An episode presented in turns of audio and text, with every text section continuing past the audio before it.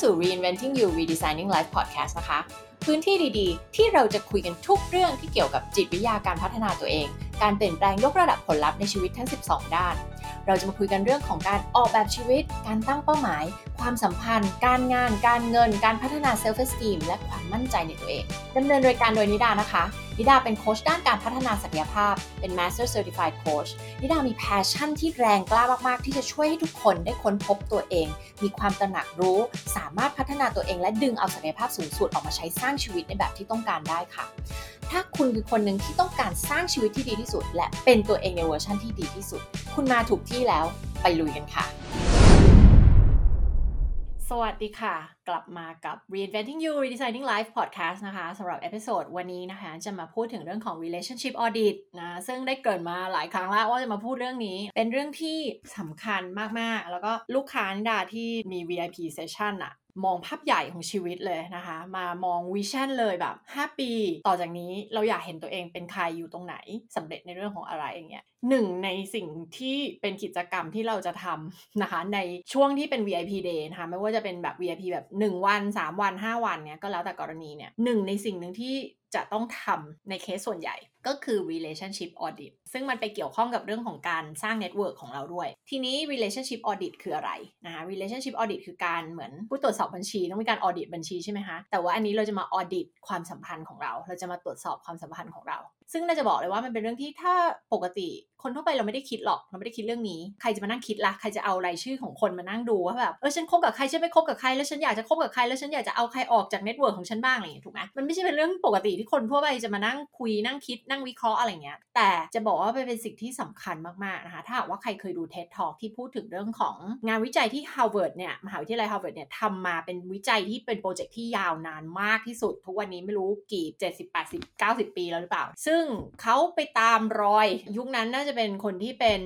นักเรียนของ Harvard ที่เป็นผู้ชายเขาก็จะอยากรู้ว่าอะไรคือปัจจัยที่ทำให้คนเรามีชีวิตที่ยืนยาว ซึ่งผลมันออกมาเนี่ยไม่ใช่เรื่องของอาหารที่กิน ไม่ใช่เรื่องของการออกกำลังกาย ไม่ใช่อะไรพวกนี้เลย แต่เป็นเรื่องของคุณภาพของความสัมพันธ์ของคนเหล่านั้นยิ่งถ้าคุณภาพของความสัมพันธ์ของเขากับคนรอบตัวเขาเนี่ยมันยิ่งดีมากเท่าไหร่นะเขาก็จะยิ่งมีชีวิตที่ยืนยาวมากขึ้นเท่านั้น ซึ่งจริงๆแล้วมันก็มีปัจจัยที่สามารถอธิบายได้แหละว่า ถ้าคนเราอะ อันนี้นะอธิบายเองแล้วกันเนาะในมุมมองของนาก็คือ ถ้าคนเราอะมีความสัมพันธ์ที่ดีกับคนรอบตัว อันนี้ไม่ได้หมายถึงแค่คนรอบตัวแบบใกล้ชิดเรานะ ไม่ได้หมายถึงแค่แบบแฟนเรา พ่อแม่เราลูกเราอะไรเงี้ยเพื่อนเราไม่ใช่ นนี้หมายถึงว่าแบบ วันนี้เราไปเดินห้างแล้วเราเจอรปภเปิดประตูให้เรา แล้วเราอะมีความสัมพันธ์ยังไงกับคนคนนั้น คนที่เราไม่รู้จักคนที่ไม่ได้มีประโยชน์อะไรกับเรา คนที่เราไม่ต้องดีกับเขาก็ได้ เรามีความสัมพันธ์แบบไหนกับเขาเออเราหันไปพูดดีกับเขาขอบคุณเขาที่เขาเปิดประตู หรือเราแบบเมินเฉยไม่สนใจ เหล่านี้เล็กๆ น้อยๆ ก็เป็นสิ่งที่สื่อถึงคุณภาพของความสัมพันธ์ที่เรามีกับคนรอบตัวเรา ซึ่งไม่แปลกเลยที่มันจะทำให้ชีวิตคนเรายืนยาว เพราะเวลาที่เรามีความสัมพันธ์ที่ดีกับคนรอบตัวเรา มันมาพร้อมกับแฟกเตอร์อื่นๆ ทั้งเป็นคนที่มองโลกในแง่บวก มีทัศนคติหรือเจตคติที่ดี positive thinking อ่า เป็นคนไม่น่าจะเครียดถูกไหมแบบน่าจะเป็นคนเปิดกว้างทางความคิดไม่ตัดสินคน จิตใจดีโอบอ้อมอารีใจกว้าง มีน้ำใจช่วยเหลืออะไรก็ว่าไปถูกไหมถ้าเราคิดกันแบบ common sense อะมันน่าจะเป็น factor ที่มันมาพร้อมกับการที่เรามีความสัมพันธ์ที่ดีกับคนรอบตัวเรา แล้วถ้าเรามีความสัมพันธ์ที่ไม่ดีกับคนรอบตัวเราอะ factor หลายๆอย่างมันก็จะตามมาด้วยเช่นกันนึกออกไหมฮะดังนั้นมันจึงไม่แปลกถ้าเรามี factor ที่ดีๆ เหล่านี้นะคะลักษณะ trait หรือ characteristic หลาย ๆ อย่างที่ดีๆ ที่ทำให้เรามีความสัมพันธ์ที่ดีกับคนรอบตัวเรา มันก็ไม่แปลกที่เราจะมีแบบความเครียดน้อยลง สุขภาพดีขึ้นสุขภาพจิต สุขภาพกาย ซึ่งก็มีความสัมพันธ์กันถูกไหม body and mind เนี่ยแล้วในที่สุดก็ทำให้เรามีชีวิตที่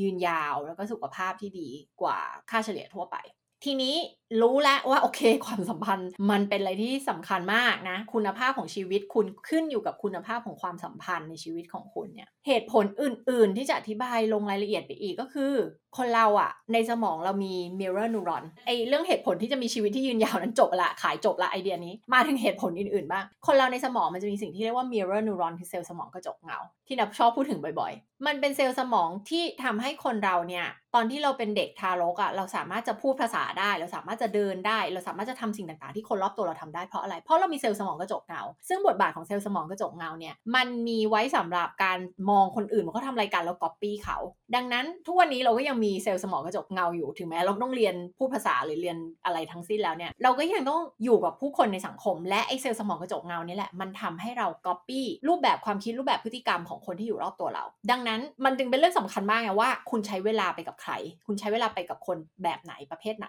Jim Rohn เคยพูดไว้แล้วว่า คนเราจะกลายเป็นค่าเฉลี่ยของ 5 คนที่เราใช้เวลาอยู่ด้วยมากที่สุด คุณลองคิดดูสิว่าวันหนึ่งคุณใช้เวลาไปกับ 5 คนที่เป็นคนแบบไหน คุณก็จะค่อยๆ กลายเป็นค่าเฉลี่ยของ 5 คนนี้แหละรวมกัน และมันจะมีอีกคำพูดที่บอกว่า your network is your net worth นั่นคือแปลว่าคนที่อยู่ใน network ของคุณน่ะที่อยู่ในวงสังคมของคุณ คนที่คุณ hang out ด้วยคุณใช้เวลาด้วยเนี่ยนะคะมี correlation มีความสัมพันธ์กับ net worth ของคุณก็คือมูลค่าทรัพย์สินเงินในธนาคารที่คุณมีอะเพราะอะไร เพราะว่าคนที่อยู่รอบตัวคุณเขาเป็นคนยังไง ท้ายที่สุดแล้วมันก็เป็นเรื่องของกฎแรงดึงดูด ก็จะดึงดูดคนคล้ายๆกันเข้ามา และคุณจะเป็นเวลาอยู่กับคนแบบไหน คุณก็กลายเป็นค่าเฉลี่ยของคนเหล่านั้น ดังนั้นถ้าคุณอยู่กับคนที่อะไรดีล่ะ มีปัญหาเรื่องการเงิน มีหนี้สินแบบ manage เงินไม่ดี หรือว่ามี mindset เรื่องของแบบการหาเงินเป็นเรื่องยากจังเลย ฉันไม่น่าจะประสบความสำเร็จในชีวิตอะไรเงี้ยอะถ้าคุณแวดล้อมตัวเองด้วยคนแบบนี้เนี่ยคุณก็จะคิดอย่างนี้กับตัวเองเหมือนกัน แต่ถ้าคุณไปอยู่กับคนที่เขามองว่าแบบอะไรก็เป็นไปได้ทั้งนั้น ทุกสิ่งสามารถสร้างได้ด้วยตัวฉันเองอะไรเงี้ยแล้วก็อยู่กับคนที่มีความมั่งคั่งไม่ใช่แค่ในเรื่องของเงินแต่ว่ามั่งคั่งในทุก ๆ เรื่องของชีวิตเลยอะมั่งคั่งไปด้วยความสุขมั่งคั่งไปด้วยสุขภาพจิตที่ดี มั่งคั่งไปด้วยความคิดที่ดี มั่งคั่งไปด้วยทุกอย่างเนี่ยเราก็จะกลายเป็นคนแบบนั้นเช่นกัน ดังนั้นเนี่ยมันจึงเป็นเรื่องที่เราต้องใส่ใจและมี intention กับมันมากๆนั่นคือมีความตั้งใจที่จะเลือกเลยว่าใครที่จะอยู่ใน network ของเรา ใครที่จะไม่อยู่ใน network ของเรา คนที่เราจะเลือกคบจะต้องเป็นคนแบบนี้แบบนี้แบบนี้แบบนี้นั่นต้องมี checklist แล้วไอ้คนที่เป็นแบบไหนที่เราจะไม่เลือกคบอยากให้ทุกคนนะคะทำ relationship audit ซึ่งมันเป็นอะไรที่สนุกมากเวลาที่นันนั่งทำกับลูกค้าเนี่ย เอารายชื่อนะ ขั้นตอนที่หนึ่งเขียนออกมาหมดเลย คือทุกวันเนี้ยคุณรู้จักใครบ้าง ใครที่อยู่ใน network ของคุณบ้าง ไม่ว่าคุณจะได้คุยหรือไม่ได้คุยหรืออะไรก็ตามนะ เขียนออกมาให้หมดเลย ทั้งเพื่อนในโซเชียลมีเดียเพื่อนในชีวิตจริงเพื่อนอะไรของคุณเนี่ยเยอะแยะมากมาย ที่คุณแบบรู้จักที่คุณยังมีพบเจอพบปะพูดคุย สนทนารู้จักในชีวิตนี้อยู่อะคนที่แบบไม่เคยคุยเป็นสิปี ไม่ได้รู้จักเลยอะไรก็ไม่เป็นไรไม่ต้องนับก็ได้นะคะ มันจะเยอะเกินไป เอาแค่คนที่คุณแบบมีการนึกถึงคิดใช้เวลาปฏิสัมพันธ์นู่นนี่นั่นอะไรนะคะเขียนลงมาเลย เขาบอกเฉลี่ยแล้วคนเราจะรู้จักคนหนึ่งอะ250คนนะคะอะเราเขียนออกมา แล้วจะถึงหรือไม่ถึง250ไม่เป็นไรนะ แล้วเราเนี่ยก็มานั่งจัดแคตตากรีให้กับคนเหล่านี้นะ จะเป็นคนวงใน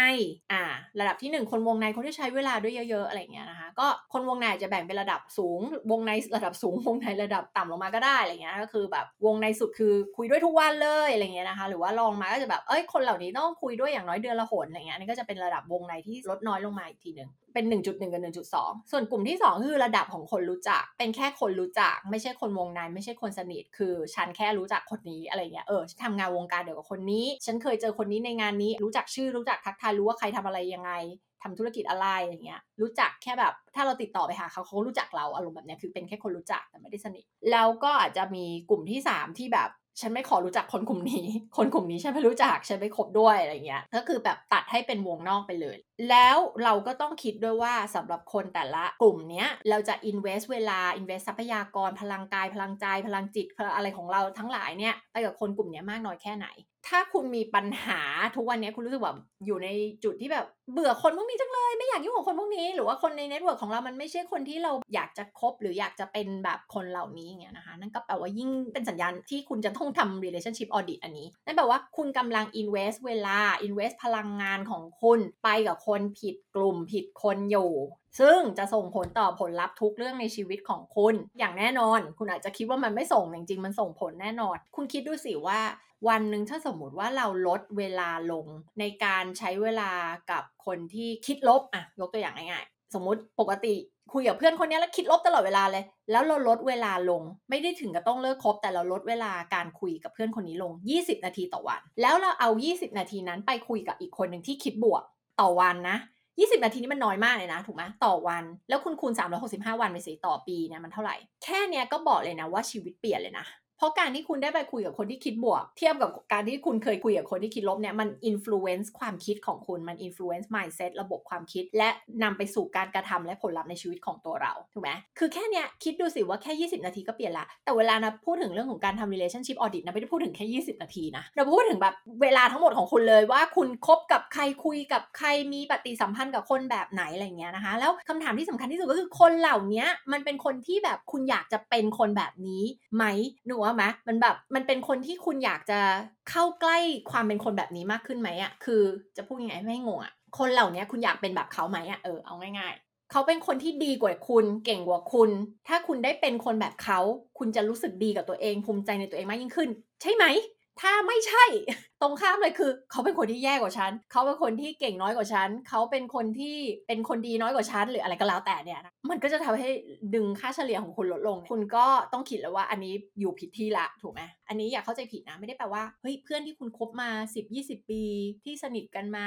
ตั้งนานแล้วแล้วก็ช่วยเหลืออะไรกันมาดี เป็นเพื่อนที่ดีต่อกันมา แต่เพื่อนดันมีลักษณะบางอย่างที่แบบเราไม่โอเคเงี้ยสมมติยกตัวอย่างอย่างคิดลบเนี่ยไม่ได้แปลว่าคุณต้องไปเลิกคบกับเพื่อนคนนี้นะคุณยังคงเป็นเพื่อนเขาได้อยู่ แต่คุณจะลดเวลาลงไงคุณจะลดเวลาการสเปนเวลากับคนเหล่านี้ลง การที่เราเป็นเพื่อนรักกันไม่ได้แปลว่าเราต้องใช้เวลาอยู่ด้วยกันเยอะๆ แล้วเราเอาเวลานั้นที่เราประหยัดหรือว่าเซฟมาจากความสัมพันธ์เนี่ยเอาไปใช้กับความสัมพันธ์อื่น มันคือการลงทุนเวลา และมันคือการลงทุนพลังงานของเราและหลาย ๆ สิ่ง ซึ่งมีจำกัดมากคุณคิดดูว่าในชีวิตของคนเราวันหนึ่งวันหนึ่งเนี่ยเรามีเวลาสักเท่าไหร่ เรามีพลังงานไปทำงานทำนู่นทำนี่เนี่ยก็แทบจะไม่เหลืออะไรละเหลือพลังงานน้อยมากถูกไหมเราก็ต้องคิดอีกว่าพลังงานที่เหลือเนี่ยจะเอาไปทำอะไรต่ออีกอะจะใช้กับคนแบบไหน คนกลุ่มไหนเป็นใคร ดังนั้นทุกอย่างเนี่ยจะต้องมี intention อะคือความตั้งใจใส่ใจคือคิดมาแล้ว ไม่ใช่ปล่อยให้ชีวิตมันเกิดไปเรื่อยๆ เป็นไปตามนั้นแหละอะไรเงี้ยไม่ใช่คือเราต้องเลือกเราจะพูดบ่อยมากเรื่องของ decision making เนี่ย เรื่องของการเลือกคบคนก็คือ decision อย่างหนึ่งที่สำคัญมากในชีวิตของเรา ทุกอย่างเนี่ยเราต้องเป็นคนเลือกนะ ไม่ใช่ปล่อยให้ชีวิตมันแบบล่องลอยแบบ เออใครเข้ามาคบกับฉันฉันก็คบกับเขาไปอะไรเงี้ยไม่ใช่ เมื่อเราประหยัดสเปซประหยัดเวลาจากคนที่ไม่ใช่ เราก็จะมีสเปซที่จะต้อนรับคนที่ใช่เข้ามาในชีวิตเรามากยิ่งขึ้น มันสำคัญมาก ทีนี้ปัญหาของหลาย ๆ คนที่ไม่ยอมมาจัดการเรื่องนี้คืออะไร ทั้งที่รู้ว่าต้องจัดการหนึ่งเลยคือมนุษย์เราถูกโปรแกรมมาให้ไม่ชอบคอน FLICT ไม่ชอบความขัดแย้ง ดังนั้นถ้าเราต้องไปแบบเลิกคบกับคนหรือลดเวลาการใช้เวลากับคนบางคนเรารู้สึกมันเป็นคอน FLICT เราสึกวิถ้าเขาจะคิดยังไงกับฉัน เขาจะไม่ชอบใช่ไหมเขาจะเกลียดใช่ไหมเขาจะโกรธใช่ไหมเขาจะรู้สึกไม่ดีกับฉันไหมอะไรเงี้ย ทีนี้มันก็ไอสมอง survival ของเราก็รู้สึกว่าอันตรายขึ้นมาทันที ถ้าเกิดฉันแบบไปเลิกคบกับเขาหรือฉันลดน้อยถอยความสัมพันธ์ของเราออกมาเนี่ยเขาจะแบบคิดไม่ดีกับเราไหมเราจะเป็นอันตรายไหมอะไรเงี้ยนู่นนี่นั่นก็คิดแบบเกินจริง สมอง survival mode ของเราก็พยายามจะแบบเอาเราไปไว้ในที่ที่ปลอดภัยอะไรเงี้ย โดยที่ไม่ได้สนใจว่ามันจะดีกับชีวิตเราจริง ๆ หรือเปล่า คือบทบาทของ survival brain มีหน้าที่ทำให้เราแบบอยู่ในที่ปลอดภัยพอ อย่าไปมี conflict อย่าไปมีเรื่องกับชาวบ้านเขาอะไรเงี้ย ดังนั้นเนี่ยทุกคนลองที่ฟังอยู่ลองถามตัวเองสิว่า เคยได้ยินตัวตัวเราเองอะ หรือคนรอบตัวเราหรือคนที่เรารู้จักเคยได้ยินใครพูดไหมว่า ตอนนี้อยู่ในกลุ่มไลน์อันเนี้ยที่เป็นกลุ่มไลน์มีคนเต็มไปหมดเลยเนี่ยแล้วเราก็อยากจะออกเราเบื่อมากเลยถึงสิ่งที่เขาคุยกันในกลุ่มเนี้ยแล้วเราอยากออกอะแต่เราออกไม่ได้อะออกไม่ได้ไม่กล้าออกอะเคยได้ยินคำพูดนี้ไหมหรือตัวเราเองอะเคยพูดคำพูดนี้ไหมแล้วจะบอกว่าเป็นเรื่องที่คอมมอนมากเลย แล้วมันตลกไหมว่าเราทำไมอะทำไมเราถึงต้องไปเกรงใจคนอื่นในกลุ่ม ทั้งทั้งที่กลุ่มนี้มันไม่ได้เป็นประโยชน์อะไรกับชีวิตเรากับความคิดเรามันไม่ได้ส่งอิทธิพลที่ดีทำให้เราเป็นคนที่ดีขึ้นอะแต่ทำไมเราถึงต้องไปเกรงใจคนเหล่านี้ แต่เราไม่เกรงใจตัวเราเอง ใช่ไหมเมื่อคิดด้วยตรรกะเหตุผลแล้วมันไม่ make sense ถูกไหมคะดังนั้นเนี่ยอันนี้เป็นแค่ตัวอย่างนะว่าเออก็เรารู้นี่ว่าเราอยากออกมาแล้วทำไมเราไม่ออกมาก็เพราะว่ามนุษย์เราเนี่ยถูกออกแบบมาให้ประนีประนอมสามัคคีอย่ามีเรื่องกับคนอื่น อย่าขัดแย้งกับคนอื่นนะเดี๋ยวมันจะอันตรายเดี๋ยวมันจะแบบเกิด consequence หรือผลที่ไม่ดีกับตัวเราเองอะไรเงี้ยเออหรือแบบเขาจะเกลียดเราไหมเขาจะมองเรายังไงอะไรเงี้ยนะคะ สุดท้ายแล้วถ้าเราชัดเจนกับตัวเองว่าเราออกจากกลุ่มทำไม หรือทำไมเราถึงเลิกคบกับคนคนนี้ หรือทำไมเราถึงลดสถานะความสัมพันธ์กับคนบางคนลงเนี่ย เพราะอะไรไม่ใช่เพราะฉันเกลียดเธอ ไม่ใช่เพราะอะไรมันไม่เกี่ยวกับตัวเธอเลย มันเกี่ยวกับตัวเราที่เราต้องการที่จะเลือกความสัมพันธ์ต่างๆ ให้กับตัวเราเพื่อตัวเราเพื่อให้เราเป็นตัวเองแบบเวอร์ชั่นที่ดีที่สุด เพราะอย่าลืมว่าสุดท้ายคนเราต้องรับผิดชอบกับชีวิตตัวเราเอง และรับผิดชอบกับการที่เราจะ เป็นคนแบบไหนในโลกใบนี้ เราจะโชว์อัพออกมาในโลกใบนี้เป็นคนแบบไหน เป็นคนอารมณ์ดี อารมณ์เสีย เป็นคนดี เป็นคนมีพฤติกรรมที่ดี หรือพฤติกรรมที่ไม่ดี เป็น best version หรือเป็น worst version ของตัวเองเนี่ย เราโทษใครไม่ได้เลยนะ เราโทษไม่ได้ อ๋อ วันนี้เจ้านายพูดกับฉันไม่ดี ฉันก็เลยอารมณ์เสีย แล้วก็ไปอารมณ์เสียกับคนที่บ้านอะไรเงี้ยไม่ใช่ สุดท้ายเราคือคนที่รับผิดชอบกับทั้งความคิดเรา mindset เรา การกระทำของเราผลลัพธ์ของเราในชีวิตทุกอย่างแบบร้อยเปอร์เซ็นต์ดังนั้นเราต้องรับผิดชอบด้วยว่าเราเลือกที่จะคบใคร เราจะเลือกใครเข้ามาอยู่ใน network ของเราและเลือกที่จะเอาใครออกไปจาก network ของเราด้วยเช่นกัน เขียน list ออกมาจัด category แล้วก็ execute ก็คือลงมือทำค่ะ ความสัมพันธ์ไหนที่ต้อง exit ออกมาที่ต้อง leave ออกมานะ จะ leave เงียบๆ หรือจะ leave แบบมีการบอกอธิบายตรงๆ ก็แล้วแต่เลย แล้วแต่ความเหมาะสมของแต่ละคนแต่ละความสัมพันธ์ แต่ในที่สุดแล้วเราต้องเผชิญหน้ากับความจริง เพราะถ้าเราจะหลบหลีกหลีกหนีความจริง หลีกหนีที่จะเผชิญหน้ากับความจริงเขาบอกว่า how you do anything is how you do everything อันนี้เป็นเรื่องจริงมากเลย ถ้าคุณหลีกหนีความจริง คุณไม่กล้าเผชิญหน้า คุณไม่กล้าพูดตรงๆ คุณแบบ คุณทำเรื่องแบบเนี้ยกับเรื่องใดเรื่องหนึ่ง คุณก็จะเห็นปัญหานี้ในทุกๆ เรื่องของชีวิตเรา ถ้าคุณไม่กล้าเผชิญหน้าความจริงในความสัมพันธ์กับแฟนสมมติ คุณก็จะไม่กล้าเผชิญหน้ากับความจริงในที่ทำงาน หรือในธุรกิจของคุณด้วยเช่นกันเลย เช่น คุณก็อาจจะไม่กล้าให้ฟีดแบ็กลูกน้อง คุณก็อาจจะไม่กล้าบอกความจริงต่อเจ้านาย อะไรเงี้ย ปัญหาที่มันโชว์ขึ้นมาในด้านใดด้านหนึ่งของชีวิต มันมักจะโชว์ในทุกด้านของชีวิต เพราะว่ามันคือเราไงที่เป็นคนที่มีความคิดแบบนั้น กลัวสิ่งเหล่านั้น และทำการกระทำเหล่านั้นออกไป มันก็จะทำแบบเดียวกันในทุกความสัมพันธ์ในทุกด้านของชีวิตเรา ดังนั้นเนี่ยปัญหาอย่างหนึ่งไม่ได้เป็นแค่ปัญหาในเรื่องด้านใดด้านหนึ่ง แต่เป็นปัญหาในทุกด้านของชีวิตเรา ดังนั้น list รายชื่อออกมาจัด category แล้วก็ลงมือทำลงมือจัดการความสัมพันธ์เหล่านั้น ให้เป็นไปตามที่เราต้องการให้เป็น อีกอย่างหนึ่งที่มักจะให้ทำควบคู่กันก็คือ list ออกมาเลยว่า คนที่คุณจะให้อยู่ในวงในของคุณเนี่ยที่คุณจะใช้เวลาอยู่ด้วยมากที่สุด ต้องเป็นคนลักษณะแบบไหน แล้วหลายครั้งเราจะให้เขียนเป็น list ขึ้นมาด้วยซ้ำว่าคุณอยากให้มีใครเข้ามาอยู่ใน network ของคุณ เพราะบอกเลยว่าคนส่วนใหญ่ไม่ได้มีคนที่อยู่ในอุดมคติอะอยู่ใน network ของตัวเอง เพราะไม่เคยคิดไงไม่เคยแม้กระทั่งจะคิดว่าเราอยากให้ใครอยู่ใน network ของเราบ้าง คนเหล่านั้นต้องเป็นคนแบบไหน เป็นคนลักษณะยังไง แต่เมื่อเรากำหนดออกมาเขียน list ออกมาเลยว่าอ๋อคนเหล่านี้ต้องมีลักษณะแบบนี้แบบนี้แบบนี้มี checklist ออกมาเนี่ย สมองของเรามันก็จะโฟกัสในการตามหามันเรดาร์ที่แบบไปจับมองหาคนเหล่านี้ มันจะเห็นคนเหล่านี้ขึ้นมาทันทีนะจากที่แต่ก่อนไม่เห็น ใครที่เคยได้ยินเรื่องของ reticular activating system นะ RAS ที่อยู่ในสมองเรา เวลาที่เราโฟกัสกับอะไรเราก็จะเห็นสิ่งเหล่านั้นนะเหมือนที่บอกว่าเวลาเราคิดลบถ้าเราเป็นคน negative thinking ก็จะเห็นแต่สิ่งลบๆเต็มไปหมดเลย สายตามันก็จะไปจับเห็นข่าวข่าวลบข่าวร้ายต่างๆถูกไหม แต่ถ้าเราเป็นคนมองโลกในแง่บวก เวลามีไอ้ข่าวลบข่าวร้ายเราไม่ได้ยินไม่เห็นเพราะมันไม่ได้โฟกัสไง มันก็จะไปโฟกัสกับสิ่งที่เป็นบวกถูกไหมแล้วเราโฟกัสกับอะไรเราก็จะได้รับผลลัพธ์แบบนั้น ก็สุดท้ายก็จะลิงก์กับเรื่องของกฎแรงดึงดูดนะ law of attraction มันจะสัมพันธ์กับเรื่องของสิ่งต่างๆ ที่อยู่ในชีวิตของเราผลลัพธ์ที่เกิดขึ้นในชีวิตของเรา พูดถึงแค่เรื่องของความสัมพันธ์อะแต่ว่ามันส่งผลไปถึงทุกเรื่องเลย มันต้องมี intention จริง ๆ กับเรื่องนี้นะคะ เราต้องคิดวิเคราะห์ตรึกตรองให้ดี แล้วเลือกให้ดี มันเป็น decision ส่วนที่สำคัญมากๆ ในชีวิตของเรา แล้วก็จงตัดสินใจด้วยความกล้าหาญ อย่าไปติดอยู่ในความสัมพันธ์ บางความสัมพันธ์ ทั้งๆทที่ไม่ได้อยากจะอยู่แล้วก็รู้ว่ามันไม่ดีกับตัวเราเองด้วย แต่เป็นเพราะว่าแค่รู้สึกผิด อ่า หรือว่ารู้สึกว่า อะ ก็ คนนี้เคยอยู่ในชีวิตเรามาตั้งนานแล้วอยู่ดีๆ เราจะไปออกจากความสัมพันธ์นี้ได้ยังไง หรือมัวแต่กลัวว่าเขาจะคิดอะไรยังไงกับเรานะ หลักคิดเลยคือถ้าเรากำลังตัดสินใจอยู่บนหลักการของความกลัวมาจากความกลัว ถ้าเรากำลังตัดสินใจอยู่บนความกลัว กลัวเขาคิดอย่างนี้กับเรา กลัวอย่างนั้นกลัวอย่างนี้กลัว consequence ไม่ดี กลัวแบบจะมีปัญหากับเขากลัวเขาจะแบบเอาเราไปพูดในทางไม่ดีหรือเปล่าอะไรเงี้ย ถ้าเราตัดสินใจ บนความกลัว นั่นคือมันจะเป็นการตัดสินใจที่ไม่ดีเสมอเลย อันนี้ไม่ไม่รวมถึงการเช่นแบบเออฉันออกไปข้างนอกฉันกลัวติดโควิด ดังนั้นเนี่ยอันนี้คือการตัดสินใจที่ไม่ดีไม่ใช่ อันนี้ไม่พูดถึงเรื่องของแบบเออรถมาแล้วไม่ควรวิ่งตัดถนนเพราะว่ามันน่ากลัวจังเลยอะอันนั้นถูกต้องแล้วนะคะถ้าเป็นเรื่องของความปลอดภัยทางด้านร่างกายของเราการอยู่รอดมีชีวิตรอดอันนี้ไม่ได้พูดถึงเรื่องนั้น อันนี้เราพูดถึงความกลัวที่มันเกินจริง และมันไม่ได้เป็นความจริงอะอ่าซึ่งมันมักจะเกิดขึ้นเพราะคนเราแบบสมอง survival mode เราถูก trigger เนาะเวลาที่แบบเรารู้สึกว่าอุ๊ยฉันจะไปเลิกคบกับคนนี้ตายละมันต้องเกิดเรื่องไม่ดีแบบร้อยอย่างพันอย่างแน่เลยแล้วเราแบบ overreact อันนี้ที่เราพูดถึงว่าเป็นความกลัวที่มันไม่ได้เกิดประโยชน์กับเรา แต่ว่าสมองเราถูกโปรแกรมมาแบบนี้ เราสามารถชนะสมองเราได้ถ้าเรารู้ทันสมองของเราเรารู้ทันกลไกการทำงานของสมองเราว่า เดี๋ยวตอนนี้สมองมันทำให้เรากลัวเกินเหตุอยู่นะการที่เราไปเลิกคบกับคนคนหนึ่งมันไม่ได้ทำให้ชีวิตเราจะเป็นอันตรายอะไรแบบอย่างนั้น การที่ไปทะเลาะหรือมีปัญหาหรือมีคอน FLICT หรือว่าอีกฝ่ายไม่พอใจหรืออะไรเงี้ยไม่ได้ทำให้แบบชีวิตเราจะพังลง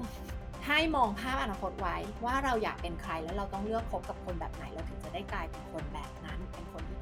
นั้นฝากไว้นะคะสำหรับ Reinventing You Redesigning Life แล้วก็สำหรับใครที่ฟังพอดแคสต์นี้รู้สึกว่าเป็นประโยชน์นะและอยากให้เราได้ทำ episode ดีๆ ใหม่ๆ ออกมาเรื่อยๆนะคะ สามารถช่วยสนับสนุนเรา โดยการเข้าไปกดรีวิว 5 ดาวนะคะ แล้วก็เขียนคอมเมนต์หรือจะไม่เขียนก็ได้ เพื่อรีวิวพอดแคสต์ให้กับเรา แล้วก็การที่รีวิวมันจะช่วยส่งให้คนสามารถที่จะเข้าถึงพอดแคสต์ของเราได้มากยิ่งขึ้นนะคะ ซึ่งก็คือเป็นวัตถุประสงค์หลักเลยของการที่ได้ทำพอดแคสต์ออกมาเพราะว่าเราอยากที่จะมาแชร์ความรู้ประสบการณ์ที่ดีๆ เหล่านี้เพื่อให้เกิดประโยชน์กับคนที่เข้ามาฟังรายการนี้ ก็ช่วย support รายการของเรา โดยวิธีง่ายๆ ใช้เวลาแป๊บเดียวเองนะเข้าไปกดใน ไม่ว่าจะเป็นช่องทางของ Apple Podcast นะคะ หรือว่า Spotify หรือว่าใครที่ฟังทาง Google หรือ Amazon ก็ตามฝากไว้นะคะ ช่วยกดรีวิวให้นิดนึง แล้วก็แชร์ให้กับเพื่อนๆ หรือคนรู้จักของเราค่ะที่เรารู้สึกว่าสิ่งนี้มันน่าจะเป็นประโยชน์สำหรับเขาแน่นอนเลย แล้วเดี๋ยวเราเจอกันใหม่ใน episode หน้าค่ะ สวัสดีค่ะ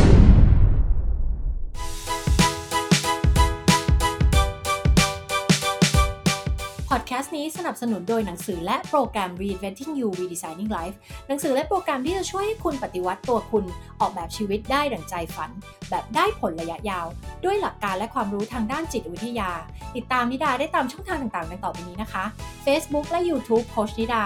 Instagram นิดาเลิศ .th Clubhouse นิดาเลิศสอบถามเกี่ยวกับโปรแกรมโคชชิ่งและ mentoring ต่างๆ ได้ที่ Line Official at Coach นิดานะคะ มา reinvent ตัวคุณและ redesign ชีวิตกันนะคะ แล้วพบกันในเอพิโซดหน้าค่ะ